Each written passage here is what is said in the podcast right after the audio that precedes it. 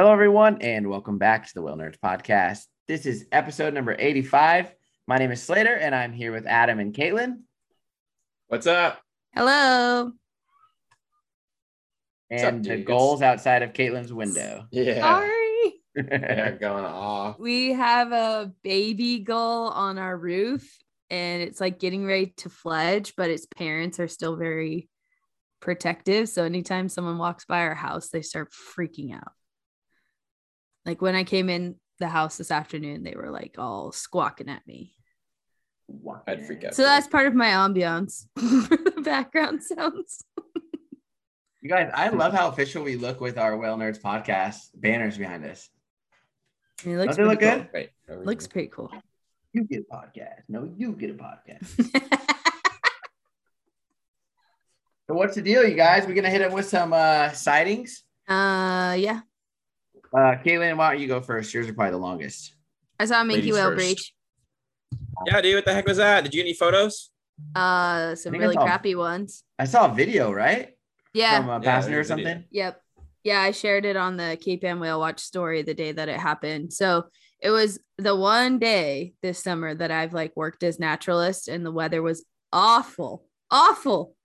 Um, but we started headed north up to an area where we'd been watching whales that wasn't that far away. And before we got there, we saw this like little thing jump.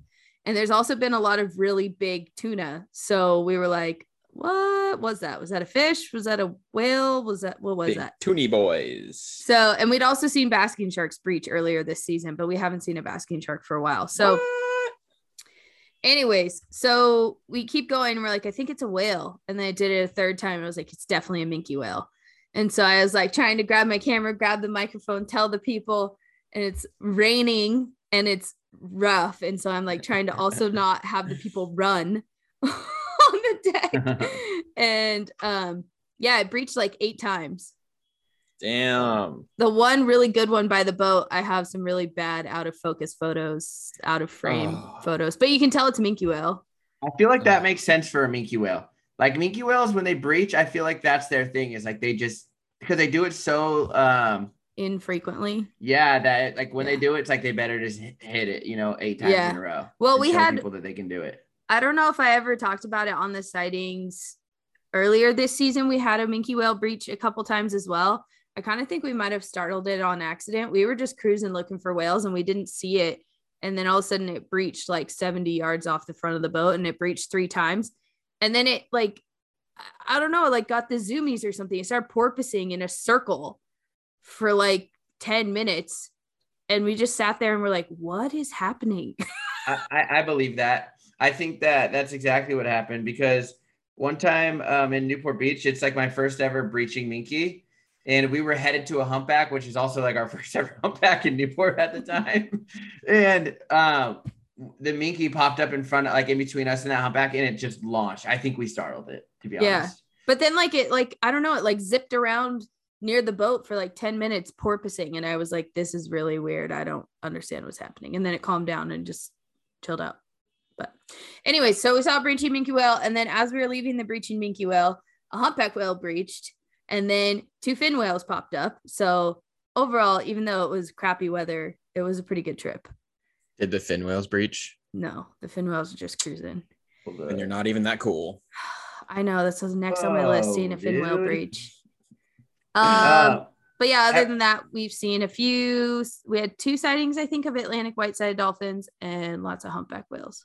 it does kind of, you were kind of seeing them a lot though, right? The Atlantic Whitesides In the spring, kinda yeah. off, Yeah, slow down. that's normal. In the spring, they're around a lot, and then in the um in the summer, they're not so common. Have you That's a gone and done any shore-based whale watching and seen some of the right whales or no? Uh, they're all past us now, up in Canada. Oh, okay, They're up in like the Gulf of St. Lawrence and stuff. they're gone. So, but yeah, mostly just humpbacks for us. But it's been good. Nice. And what about you, Adam? I know you've had some. You had a crazy breacher day. Had a crazy beach day. Whoa, dude, did your did your goal turn into a car? What's going on out there? Sorry, I'll just put it on mute. There's a car rolling down the street with the car alarm going. I don't know how that even happened. Maybe someone stole it because somehow started it. So Uh, Adam, yeah, you've it's- had some breachers and some good stuff. What's going on over there? in the it's Santa been Barbara good. land? Yeah, we, we've had humpbacks. I think we're going on five months straight now with humpback sightings. We started in March, and I, I don't think we missed a single day. Or remember we missed one day, but I think it was pretty crappy weather, so we really couldn't see that far or go out that far. Um, but yeah, it's been really good humpbacks. Uh, we had a crazy breacher the other day. He literally like he would do the thing where it was like you'd see him breaching at a distance, and he would breach, and then he would come back up, pec slap for like a minute or two, Yeah. tail fluke down, breach again, pec slap, tail fluke. So like it was very um it was very cyclical and it was Oh. patterned. So that was pretty cool. Um it's just it's always so interesting to me when you get away like that, like how people think it's like an everyday thing and how quickly they get over it. And like Yeah. the whale breached like three times and people were inside ordering cheeseburgers and I'm like, get get out, go watch this whale. It's going bonkers. You should have just Like, run away from the galley out. and been like, "Come with me." I literally had to. I had to shut it down and be like, um, no, you guys are gonna watch this whale because this is awesome. Um, but he, he was a good whale. Um, we've also had a whale that everybody in Southern California is obsessed with called Snowflake. Snowflake. And um, every time I've seen Snowflake, he has done absolutely nothing and he's just swam, which is cool. That's what whales do, whales being whales. Um, but like the past four days or three days, he's just been like breaching, tail throwing, um, feeding. He was lunch feeding the other day. He's just been going off. Um, so that's pretty cool. And it's good to see whales that we recognize. Um, but yeah, just a bunch of humpbacks. So super stoked on that. Although the weather's pretty bad the past couple of days and we'll continue to do so till Sunday. So that's not fun. But I saw a whale do a kind of a cool surface maneuver. Um, what? it's a humpback whale named Spoon. She was upside down, so she's on her back and she's tail slapping. But then she put both her pec fins up out of the water while she was tail slapping. It's like straight up, like vertical out of the water. It was so that'd be the- weird. That'd be the That'd be coolest, cool like shot. low angle shot, like pec fins and tail. Like yeah, oh, it was so weird. I so I I live streamed on A Cape birth Ann Whale. Watches uh Instagram. I don't know if she was still doing it by the time I went live, but I did take a cell phone video of it. I'll have to send it to you guys. But yeah, it was like nutty. Let me I think I have it right here, but um yeah, that was a new one. I was like I've never seen a whale move like that before, but she had both pec fins up out sticking up out of the water. And then her tail so was like also way high. yeah. I mean, she's also huge, so like there's a It's lot of tail to put out of the water. But it's incredible how maneuverable they are. It really Mhm. is. Humpbacks are just incredible. Um, oh, also, I want to say one more thing. If you guys want to do an eight hour whale watch in Santa Barbara through ACS, you can do that and come hang out with me August 14th. nice. What Yeah, chapter so is that? ACS LA, um, every year for whatever 20 years, they've done that eight hour whale watch, except for last year because COVID. Yeah. Um, so, yeah, if you guys want to do that, Dude. you can come out. Caitlin, when you zoom into that video, you Isn't that crazy looking? fins And a tail up. That's crazy. That's so cool. Dude, what the That would be a Are that would be such a cool shot. And he has white pec fins. Yeah. yeah, course. she has bright white pec fins. She's arguably the biggest humpback whale in the world. She's over 60 feet long. How do you know that? Um, there's actually two ways that it's been measured. One, she Drone was photogrammetry. Yeah, one, but one, get this, she was sleeping at the surface so laid out so nicely and not moving that uh some researchers literally took a tape measure and measured her in while she was laying in the water. And then they confirmed their measurement with a drone. And she's like Okay. somewhere between 62 and 64 feet long. Can I tell you something? wow, I thought the biggest ever recorded was 63, wasn't it? Yeah, she's huge, dude. When you Let me see ju- her flipper, it's over 20 feet long. It's like a windmill turbine blade. It's nuts. Oh Okay. my gosh.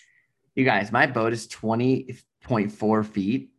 Her So you're telling is as me long that- as her no, her fluke You're telling is me this whale is three times my my boat. yeah, her flipper and her fluke are both the same length as your boat. That pec fin that was under my boat the other day was easily like on one side of my boat, and then the whale was on the other. yeah. What? So you just think you have bigger whales than us over here? Huh? Is that it? She Caitlin is does. she is the biggest. Dude, I've seen I've seen one big whale. We we have a, a whale that we know pretty well, Scarlet. I'm sure some of you guys know her, and she's like a big mama. Like she's whatever, like 30 years old. And we've seen, we've kept track of her, you know, throughout the years. And one time we caught her hanging out with these two other humpbacks, and these other humpbacks were like way bigger than her. So it was like, holy crap! Like what? you know who I think it's gonna be close to that size when she's a very old lady? Fran. Fran. yeah, I was gonna say yeah. Fran's fluke. Because is she's only like 15 and she's huge. Have you seen so- Fran, Adam? I haven't. The day that we She had the humpback whales breach because of the earthquake, Yeah. her and that other whale that are breaching in our photos, she's half that whale's age. That's a male that was like just under 30, and she's 14 in that photo, and she's like twice his size. That's crazy. oh, whales are so ridiculous. Yeah. Yeah. So anyway, Slater, you had a great time on the water. No, it's been pretty bad. I'm actually recommending. Shut up. going. I was just trying to look back in uh, my first like lunch feeding day. Um, I think it started on like the 10th. So I don't know if we Was I there mean, for sorry, it, not, no, wasn't it? not the, I'm sorry, the 18th, which Yeah, was, was like there for it. Sunday. It's her. Uh, then I think it's yeah. I think That was you the day we had. What day did you come, Adam? On a Friday. Uh, I don't even know what day it is today, so don't ask me. You came last Friday, I think. Sure. So like a week good. ago. Yeah, so it started like about five days before Adam came. It was my first lunch feeding video was on a Sunday. Anyways, but we've had lunch feeding pretty much for like 11 days straight now. They've been seeing it like consistently on every trip. Um, yeah, so we just have been having lots of lunch feeding humpbacks. Um, some of them two or three or four whales at a time. Some are mom and babies. There's been lots of mom and calf pairs around, um, kind of all over the bay. Like I know they've had some in Monterey, and at the same time that we've had some up in like Soquel area or the Pajaro or even right near Moss Landing. Um, there's been this super little, it's like not uh, not famous, but there's been a really active calf that has made quite a name in the Monterey uh, Bay right now. All the captains keep talking about him every day. Well, it's not a him anymore. We just found out that it's a girl. They were calling him Fluke Skywalker, but it is now uh, Lady Skywalker, I guess, because the calf flukes every time. Uh, so the calf is is yeah shows really well, and it also has breached like almost every time it's been seen. So yeah, it just humpback city right now. And there's also been a lot of blue whales. I had I saw two blue whales, a mom and calf yesterday. Um, there's been blue whales, I think, seen seen almost every day for the last like eight or nine days as well. So Um, by have that blue someone. have that blue whale mom calf pair been hanging out? I don't know. You know, the Is other it the that, same like, one we saw? I, I don't know because the one that we saw. Okay, so the the thing is, is I flew my drone like a week ago over a mom and baby, but they like never came up at the same time, which was weird. And they were like, it was definitely one was a lot smaller than the other, but like I don't even know if one of them was a cow calf. It was just like they thought it was, but no Mhm. one ever got them side by side. Yeah. Which I feel like if it was a mom and calf, eventually out of one of the sequences, they would have kind of been next to each other Mm-hmm. you know they were circling in the same area and coming up just a few minutes Yeah. apart but i don't know um, but yeah for sure yesterday we had a mom and calf uh, i'm not sure if they were the same one that adam and i saw a few weeks back but Mm. there's been a lot um, i know they saw some up above Soquel one of them had some sort of like uh, they think some sort of like half moon shaped bite out of the side um, they don't know what it's from it wasn't Like I on the guess- side of the body or on the fluke? somewhere on the side of the body. I don't know exactly where. Oh. I just heard them talking about it over the radio. Um, but it sounded like they don't think it was a cookie cutter shark because it wasn't like a circle. It was like a weird shape. I don't know, Hmm. but I don't know what it could have been. Um, yeah, but yeah, really good sightings. Blue whales, humpbacks, uh, Risso's, white ties have been seen off off and on. Um, mostly by I think the Monterey people that have gone west, you know, and offshore. Mhm. Yeah. They've ran into like you know a couple dozen of them or something. Yeah. So if you want to go see whales, Slater has an exciting announcement. Yes, I am officially opening my boat to private trips, uh, one or two person trips. Um, really good for photographers or or whale enthusiasts. Um, yeah, and I'm so Yeah. excited. His It start. getting, I'm I'm getting all the bells opening- and whistles. Yeah, I'm officially opening uh my my what's it called? What is that called? calendar. My my yeah, my calendar, my books are officially open starting August 5th. So my boat's out of the water as of right now when we're recording this podcast, getting a radar put on, and then it should be back this weekend. And I'm missing the water so much because it's like phenomenal weather. it, and like the best weather day was the day that I took my boat out, of course. yeah. Uh, but yeah, it's been really, really good. So So exciting Congrats, stuff. dude. Pretty And awesome. then if you want to go whale watching with all three of us, yes, this is real exciting. Yeah, we're gonna do Whale Nerds Weekend is October 14th, 15th, and 16th in Moss Landing, California, and tickets go on sale today, the day that you're listening to this podcast, which is July 30th, or anytime after that. So it's on thewhalenerds.com. You can book on our FareHarbor, so the book button that floats at the top of the menu bar, or you can go to the trips page and see the calendar there. You just have to click into October for the availability and it's listed on October 14th on the calendar, but it goes all three days. So we're super excited. Gonna go whale watching with Blue Ocean Whale Watch, three trips, six hours each. We're gonna do uh, like a social event and dinner on Thursday night. We're gonna do a science lecture with John Ryan and Will Oestreich from MBARI. They're gonna talk about soundscapes in Monterey Bay, and then we'll do like a little send off on Saturday, and then do a sunset whale watch so be fun stuff. Come hang out with us. It's Come actually like a whale watcher's dream trip for Monterey Bay. It is, it's- especially in in October Yeah. when like every October is just like love phenomenal. and October the, whale the watching in lighting is the best. Yeah, October whale watching. Honestly, like honestly, October weather is whale watching anywhere is like fire flames fuego. Caitlin, it's because of the like the weather on the coast and inland are kind of evening out, right? yeah. So there's not there's usually not as much fog. You d- typically get sun in the late morning. Um, get really nice sunrises. So the way we have the three trips laid out, we're gonna do the first day will be a sunrise trip. The second day will be kind of more of like a normal mid um, early morning to mid afternoon trip, and then the third trip will be a afternoon departure for sunset. So you'll get all three times a day um, to watch whales and to photograph. And um, if you decide, so you'll be, it'll be up to you to decide where you want to stay for hotel. But if you stay around Moss Landing or if you want to just hang out before or after the trips, it's also a great place to shoot photos for uh, birds, for otters, for seals, for sea lions. Um, you can go walk around the Elkhorn Slough. And so it's a really nice place to kind of um, explore off the boat as well, not just on the boat. Yep. So, yeah. I'm super stoked. We should add that to like the thing that like recommendations for off the water, like Jetty Road, you know what I mean? Things that they Mhm, can go yeah. see. yeah, we have um we'll have some like tips and things listed on the the item description and also on your email confirmation. But if you have any questions about booking the trip, definitely email us at whalenerds at gmail.com and we'll be happy to send you any um, information that you might need to help you decide to book the trip. But we're very excited to have our first event as whale nerds. First Super of many. Yeah, this is our first one of many. And how many? It's it's we're limiting it to 25. 25 Five. people. Yep. Okay, yeah. Yeah. Woo! It's gonna be so fun. Yeah. If you guys have ever wanted to hear me scream like a little girl on a boat, you your can hear it live in person. It's so. Dude, we will have oh I can't wait. If we have lunch feeding at sunset, I'll cry in front of Dude, remember last October? Last Oc- or uh, I guess it was probably two years ago now.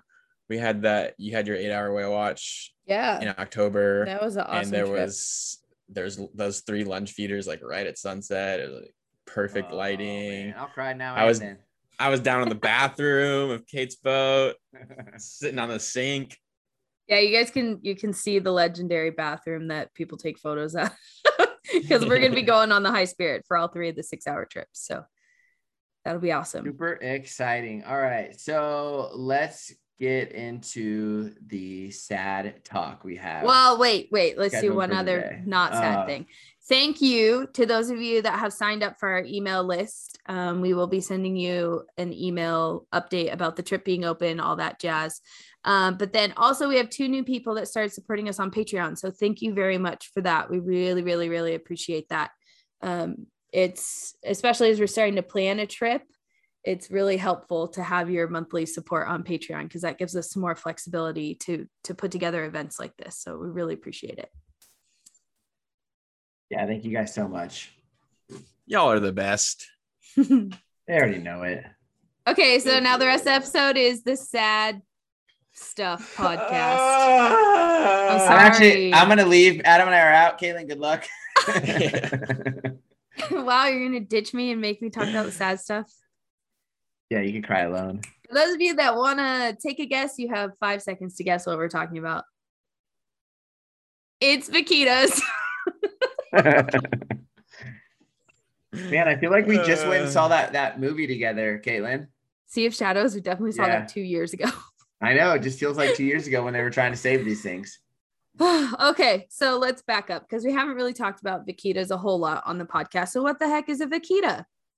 Well, a vaquita is a species of porpoise that is endemic to the upper Gulf of California. So, we're talking about um, between the mainland of Mexico and Baja on the Pacific side. Um, Cortez. And that, yeah, the upper Gulf is like very, very, very tippy top the northern end of that body of water. Uh, vaquitas are little. Um, they're actually smaller than the average human. They're four to five feet long and they weigh between, um, I've heard estimates as low as 60 pounds, but usually between 100 and 120 pounds fully grown. So that's smaller than all three of us. Um, I mean, I know I'm short, but vaquitas are shorter. um, and they're very, I mean, I think they're incredibly cute looking. And if you ask um, local people that live around the upper, upper Gulf of California, you'll actually hear some of them say they're fake because they they don't look real. They're Mhm. like a harbor porpoise with a very pointy dorsal fin. Uh, but then they have this black ring or like eyeliner around each eye, and then like this black uh, coloration on their lips. It looks like black lipstick. They really are like a true sea panda. You thought killer whales look like a panda? No, vaquitas look like a panda. Um, and vaquita marina basically means like little cow of the sea, and so that's how they got their uh, name. And they were actually only first described in 1958. I didn't know that until I started re- researching for this episode. So um, they are the world's smallest cetacean. They are also the most endangered cetacean in the world. Um, so why did they come up on our our list? Well, uh, there's some updated news about protections for vaquita, and also a new population estimate was published in April. So, um, originally, the population of vaquitas was assessed, I think, between Mexico and the United States. There was a, a partnership to do a 1997 population estimate, and they thought at the time that there was 567 vaquitas. October of 2019, which is the new uh, report that came out uh, this past spring, now puts that estimate at 10. God, it's so quick. 20 years. So uh, they basically what they did with this report is in their October of 2019 field season, they tried to do as good of a ship-based effort as they could. Unfortunately, they were chasing animals that are very boat shy, but also having to dodge fishermen that were trying to actively fish while they were surveying. Um, so they had seven encounters with vaquita groups, and they uh, have a 63% confidence that they documented three separate calves in that Hmm. in those encounters. in Um, 2019. mhm. And that between the seven sightings, their population estimate, including those three calves, is 10 vaquitas. Wow. So they obviously see pretty small, uh, it must be small groups, and they must have seen the same groups a couple of times. Were they Mhm. able to photo ID Yeah. them or like what? Um, they said that uh they had to do they have a little explanation. Let's see here. Two ship effort. Um, it was hard to approach. Insufficient numbers of high quality photographs um, were obtained. So they did not get enough good photos for photo identification, especially for the calves. So they held a workshop last year, including all the observers who observed who participated in the field survey. They rehashed all the encounters and they did what's called an expert elicitation exercise. And that's how they came up with these numbers so basically they just like hashed out every encounter to the best of everyone's memory and the data that they had Sounds and came like up with a need, uh, confidence number for their sightings Sounds like they need a Adam Ernster or Slade more photography on their boat to get some freaking photo IDs of these things. well, Well, i mean i think it's just really I mean, they did a documentary really on difficult. it. Yeah, it was Yeah. like not good. i mean how how many photos of a harbor porpoise do you have I know One getting flung in the air by a killer whale. exactly exactly. That's what. and these there- are even harder than harbor porpoise to photograph And I saw Harbor Porpoise the other way the other night, and, and it's funny because every time I see Harbor Porpoise, yours like this is the best time I've the best I've ever seen it. Because like you never Yeah. see them, you know. It always Yeah. feels like it's the best. Yep. Okay, so how did we get here? How did we end up in this dire situation of only 10 vaquitas? Stupidity. Um, yeah, but also I would say greed. Yeah, greed, negligence. Yeah. Um, and a lot of it has to do with fisheries, but some of it also just has to do with the Gulf of California ecosystem as a whole, which Very the much United so. States has a big A hand in. big role, absolutely. Um, so the main, like most dramatic reason for the decline of the vaquita is they are bycatch in gillnet fisheries. Um, and the two main targets of those gillnet fisheries are a very endangered species of fish called a totoaba, and then also for shrimp. So if you do buy uh, shrimp, it's one thing to think about is how is that caught?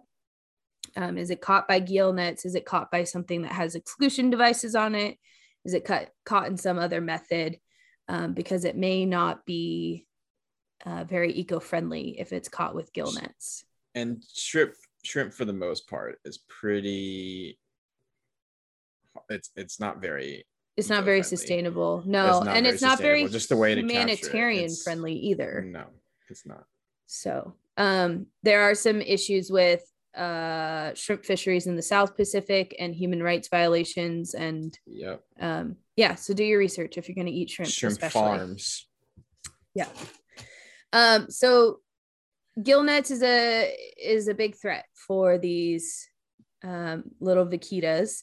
And the totoaba is like a whole nother element that makes it very high stakes. So totoaba is they're technically the largest species in the drum family, and they are very a fairly long-lived fish. They live 15 years, and um, they don't start reproducing till they're six or seven years old. They can be aquacultured, um, but they also live in the same area as the and they have a very high dollar value. Their swim bladder has a very high dollar value um, in foreign markets, so especially in China. And so now the cartels have kind of caught on to this high dollar item and have kind of influenced the the fishing industry to continue to fish for these very endangered fish with methods that then also endanger vaquitas. So it's a really complicated issue. Um, isn't it but- like worth more in weight than like cocaine or like gold or something like the, the swim bladder of the totoaba yeah, is just super I don't have like a really good dollar value number on hand right now. It says like about 200 fish bladders could be sold for 3.6 million at 2013 market price. it's insane I don't know how big those bladders are, if there's a grading system. I don't know any of that, but like that's a lot of money. that's a lot of money Yeah. So, um, the Gulf of California, in part, is influenced by the Colorado River. So, this is a US to Mexico interface type issue. Um, and the Colorado River, over the last several decades, has had less and less and less freshwater input um, as we've diverted a lot of the water to uh, the Hoover and Glen dams and to our agriculture. And um, so this issues cross borders. I mean, the water doesn't know that there's a country line. Yeah. And um, so the, the habitat in general has also had some decline because the the normal flow of nutrients and fresh water into that area um, has been changed a lot. i've heard that like sometimes a year it's literally just like a trickle Yeah. down into the into the gulf of california when you think about like you know historically that river has run, you know, even before human influence. Uh, Just thinking about the nutrients and minerals and everything that was deposited from that river into the Gulf of California, I I'm sure it's astronomical. And then, like you know, like you said, like it starts in the it starts in Colorado, obviously, and then it goes through like Utah, Arizona, the border of Nevada and California, and, and those are huge states that all take from it. Um, and then you go to the little bit of Mexico, like it's just kind of messed up that that once you know grand river and it is still grand in some places has been influenced so much by the US that it just leaves Mexico in the dust. Mhm. Slater, what do you know about the Colorado River? Look, dude, I know many things about the Colorado River. I don't want to brag or anything, but But before humans rerouted it, where did it used to go? It used to go to the Monterey Bay. Okay. And I was didn't actually reroute it. That's well, I. I I moved there a couple couple years after this happened, but um, so I, I didn't actually get to know the guy who rerouted it.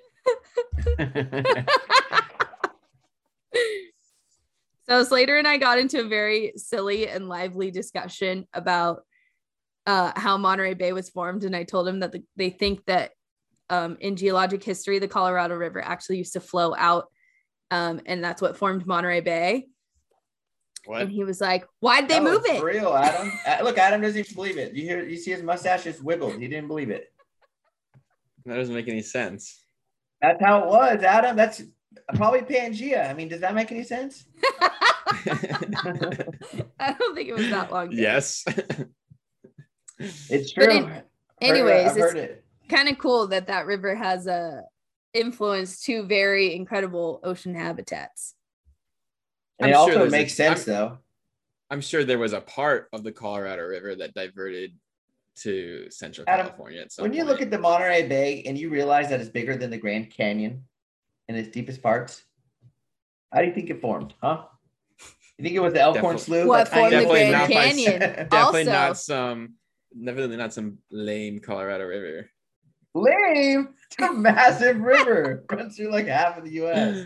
yeah, it does, but what is that famous Jacques Cousteau quote about? Doesn't he say the Sea of Cortez is like the world's aquarium or something?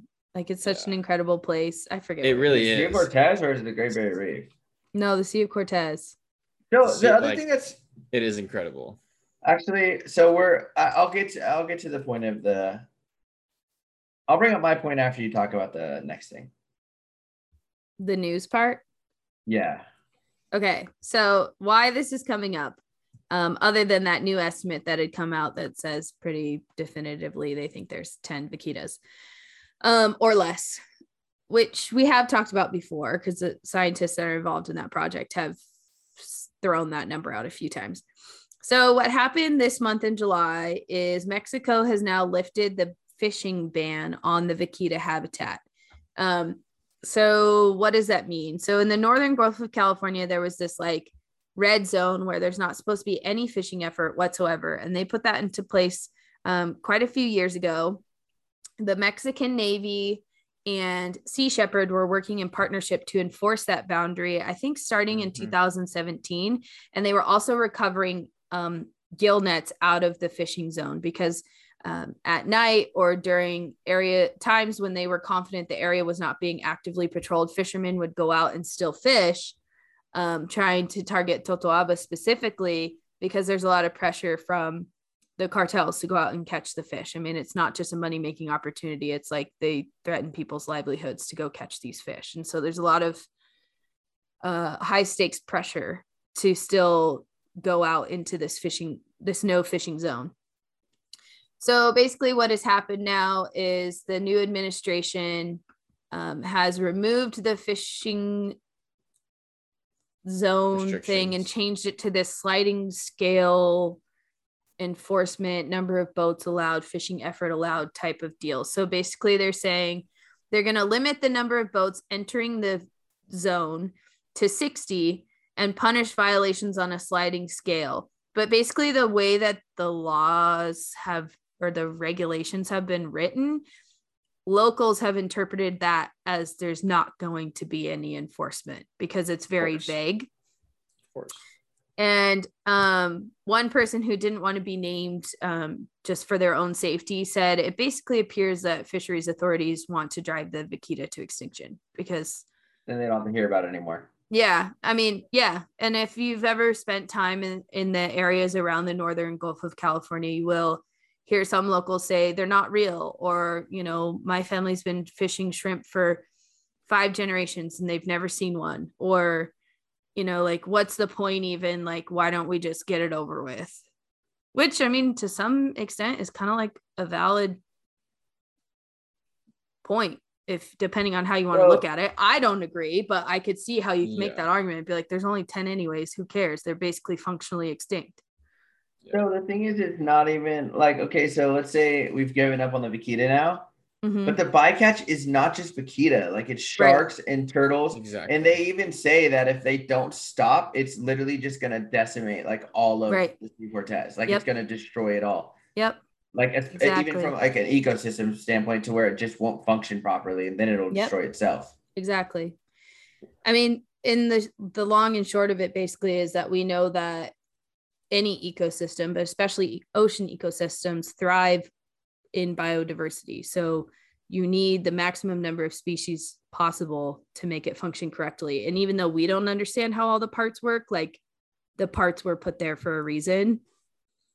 So it's like you remove one because you don't think it's important and down the line. Well, and then where does it stop? Where does Right. the mentality stop? You know, Yep. it's it's it's just like a rape and pillage of the earth, and like I I read this. I think I saw this video on the Vaquita, or I read something that was like people were going back to the Baiji of like when the Bai Mhm. G went extinct, everybody was like, you know, we can't let this happen again. We can't let Yep. another cetacean, you know, go extinct like this. Yep. And whatever, ten years later, not even. I think the Baiji was ex- officially extinct in two thousand nine Mhm. you know here here we are again with the same issue and everybody wanted to learn from the Baiji's extinction but here we are again just like throwing it to the dust you know throwing it to the wolves like whatever if this little porpoise dolphin goes extinct who cares Yeah. and i just think it's like it's a mentality that needs to change and like it- it's not just going to be the vaquita it's going to be the totoaba which is a critically endangered fish Mhm. it's I mean, in but in an area like that where they literally you literally watch I get mo- it. movie where the people take over the police vessels and like Yep. Yeah i mean that's that's referenced in these news articles too is that um you know it's been a hard battle um and it's been dangerous to enforce that no fishing zone. I mean they've been the sea shepherd and then the navy have been overwhelmed by fishermen throwing lead weights at them molotov cocktails like shooting just AKs at mobbing them. yeah bringing guns trying to you know damage the vessels. Um and that i mean that's the the people going after their own military mm-hmm. in addition to sea shepherd. So um it's yeah. it, it's it's it sucks. I, I I we always talk about like it, it's not a- a culture or like a race thing but when you track this back it's like it goes back to traditional chinese medicine Mhm. and- well and it's a very elite portion of the chinese population that this is yeah supporting this is not your average person Average, walking the no. streets of china somewhere that is buying totoaba bladders like yeah and and we've we've talked about this in the past just about like you know we totally respect culture and different people's culture around the world and stuff but i think it does come to a point where it's like how far can you push the culture card of like Mhm. And Well, it's not I mean, even it's that- not even it's not even china. It's it's any it's any culture. It could be anything. It's like okay we're going to continue to destroy the planet because tradition says that this swim bladder holds Mhm. some value or this tiger claw or whatever it is Yeah. holds some value. Or our family's been doing this for thousands of years and we're going to continue to do it because it's it's tradition like i Yeah. i understand the point of view there but at the same time i can't get behind it because when you look at the bigger picture it's like modern humans shouldn't be doing this like that shouldn't have its place in today's world Yeah. Yeah, and it, well, and it, it maybe it has its place, but it can't have that big of a price tag. I mean, mm. that's when you see just the the greed and the violence come out of things is when you can make thousands and thousands of dollars off one fish. It's like, Well, and well, of it course you're going to catch like, as many as you can. Like, and it it's it sucks like you can't really blame the fishermen like they have the whole cartel no, yeah, down they're breathing just- down their necks They're and they're trying, just to trying to make a living themselves and their family They're and make a trying living. to make a Yeah. living and and support their families and I and I completely understand that so I don't blame the fishermen at all it's just the, the situation and the point that it's gotten to is just absolutely out of hand and ridiculous like Yeah. Slater, and I'm when sure we, this is just one small indi- you know area of the world that is Yeah. facing these problems there's Yeah. pangolins and there's tigers and there's everything that is Yeah. just forced by that market I don't know when we watched Sea of Shadows at the OCO Theater, Slater, did they talk about the fish farm in that one, or was that the other Vaquita movie I watched? And I, I don't think they talk about that one. Okay, so I think it was probably from Tales of the Vermilion Sea or whatever it is. So there's two films um, that I had watched like pretty close to the same time. Um, one is like Tales of the Vermilion Sea, and then the other one Sea of Shadows. One of the films talks about um, the Totoaba can actually be aquacultured, and I don't fully understand the details as to why it hasn't gained traction, but I do know there were a few local families that were putting together an aquaculture effort in attempts to flood the market so that the fish weren't as valuable. Um, but I'm not sure where they're at with that now because this is a couple years ago that I heard about this project, and I don't know. I, don't- yeah, I don't know if that's the right move. I don't. I don't know how you solve this problem. Really, I mean, especially if you're going to reopen it for fishing. it, se- it seems like Mexico is is over it. I think for for a couple of years there, it seemed like they were on the side, you know, devoting the navy to protect the zone.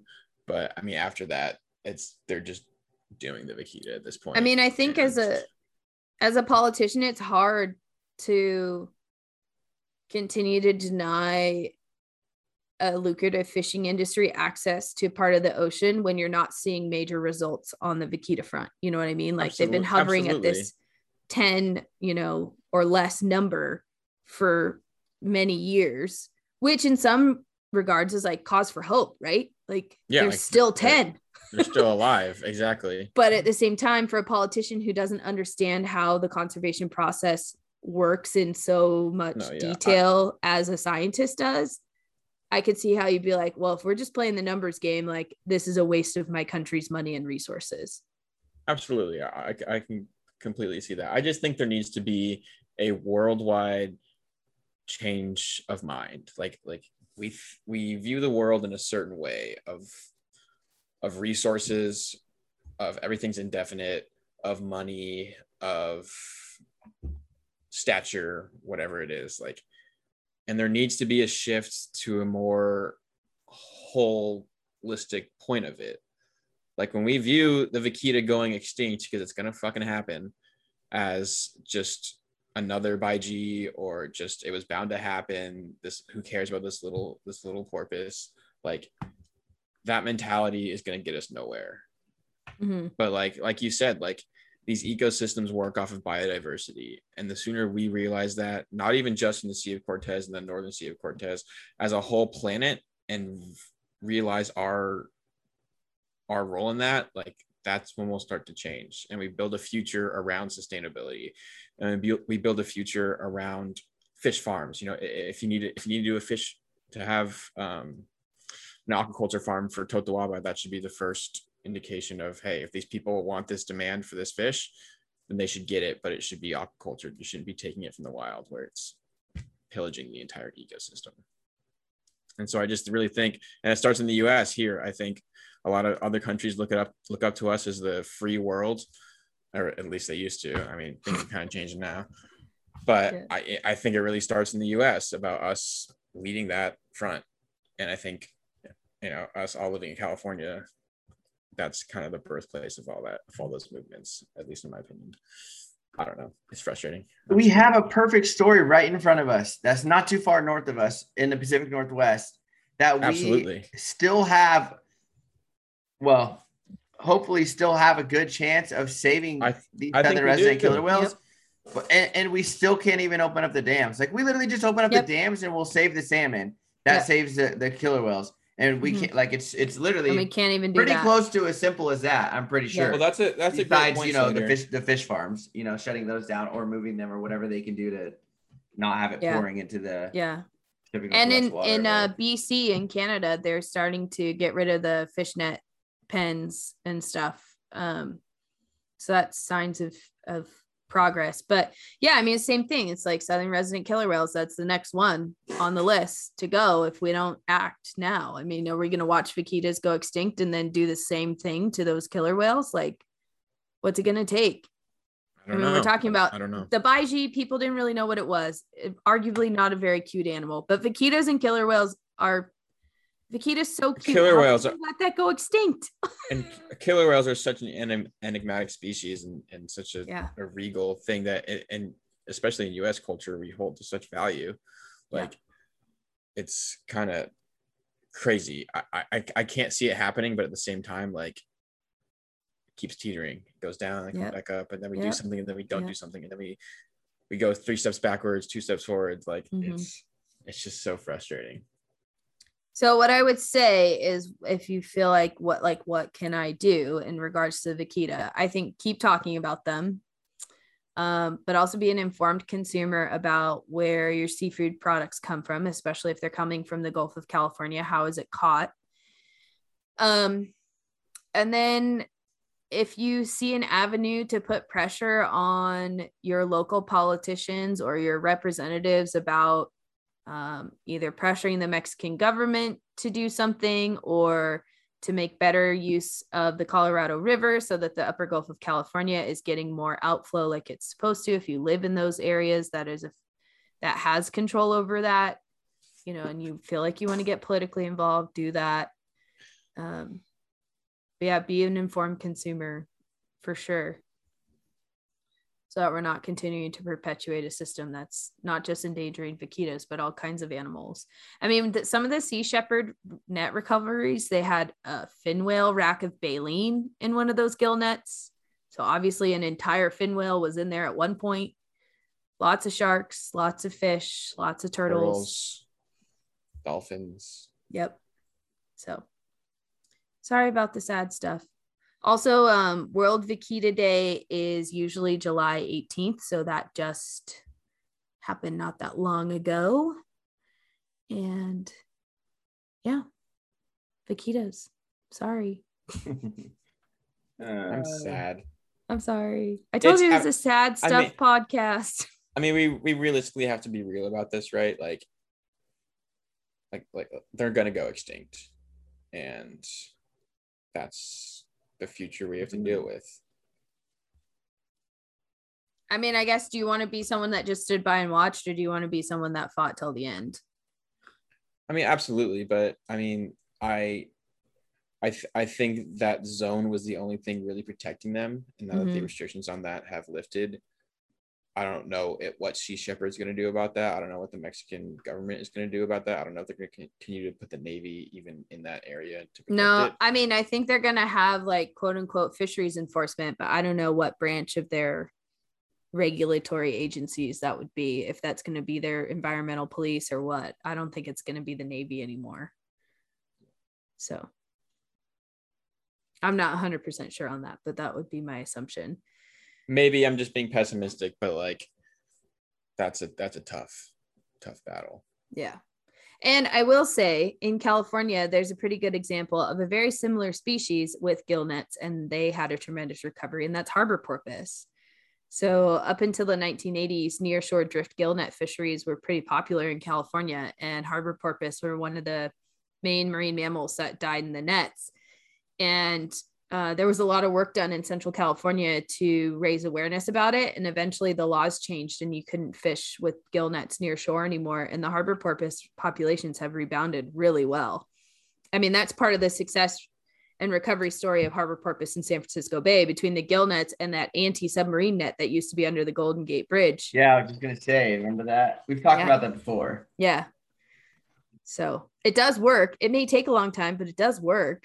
But even Super. even like when you look at a, gen- a genetic population rebounding from 10 individuals, like I mean, yeah, we may be talking doomed for, like, functionally you extinct know- already, but there's three calves.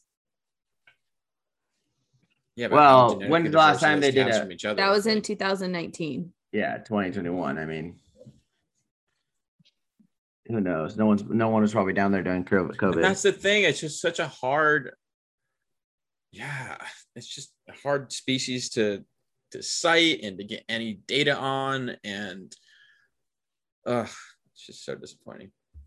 The other thing you could do is find organizations that you think are doing a good job or individuals like um, the artist Mamuko does a lot of species awareness. You could support his work. Um, there's an organization in Puerto Penasco called CEDO, C E D O. They do a lot of great work in uh, the main vaquita towns in the upper Gulf of California to do species awareness and education. Um, there's other organizations too that you could look up and support as well. American Cetacean Society, um, most chapters have like a vaquita fund, at least they used to. I know Monterey Bay chapter did, um, where we would specifically buy education materials to educate people about vaquitas at the events that we did. Um, so if you want to make a donation to something like that and uh, explicitly say this is for your vaquita efforts or whatever, you definitely can do that as well. So yeah. Indeed. So that's all the sad stuff I have today. I didn't. But I didn't put any happy stuff. you know what's happy? Our stuff. You guys can come Yeah. watching with us in October, and it's gonna be freaking incredible. yeah. Yeah. Smile at him Yeah, right now. It'll be awesome. Oh, sorry. Sorry. I feel like it was necessary though. We we needed to we needed to talk about it for we needed to give him a little airtime. Yeah, absolutely. Super cute animal. Super sad situation. I know. Why, I wish we could have them in the Monterey Bay. I, I'd trade some of our harbor porpoise for a couple days. Uh, also, I think there is an episode called Sea of Shadows, maybe that talks more about the Vaquita CPR effort that we um, recorded a few years ago. So if you want to hear more about that specific project, um, you can listen to that episode because that's when it was fresh off of listening to Sea of Shadows uh, or watching Sea of Shadows. And that was in large part about the Vaquita CPR effort. So that was like an attempt to live capture them and potentially breed them in captivity and then reintroduce them to the wild. Unfortunately, vaquitas are not good candidates for that. So that was a last ditch effort that was tried, but it's not a good option. If you're wondering, oh, let's just breed them in captivity like the California condor. Nope, vaquitas aren't into it. So,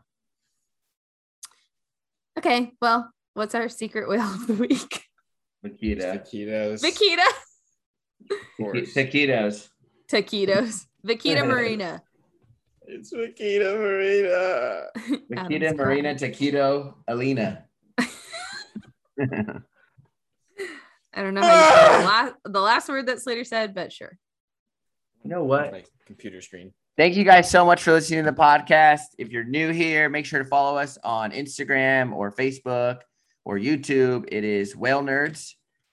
And thank you so much to all our Patreon subscribers. Um, honestly, you guys, that support means the world to us. Yeah. And it's helping us further so many projects that we have in the works. yeah. Um, and We're really California fulfilling our dreams. Yeah, California seasons and these Whale Nerd trips are really just two of the ideas that we have. So More to thank you come. for helping us run with it. yes. Thank you. Thank, Thank you. you guys. Also, if you could take a minute to subscribe or rate the podcast wherever you listen to it, that would be helpful as well. We appreciate We got some it. reviews on there on Apple Podcasts. Somebody Thanks. They reviewed said us, something about Adam's whoever it was. mustache. no, yeah, they they're like they're like that thing is sick. they definitely did not say that. But anyways, thanks everyone. I Thanks. Bye. Bye.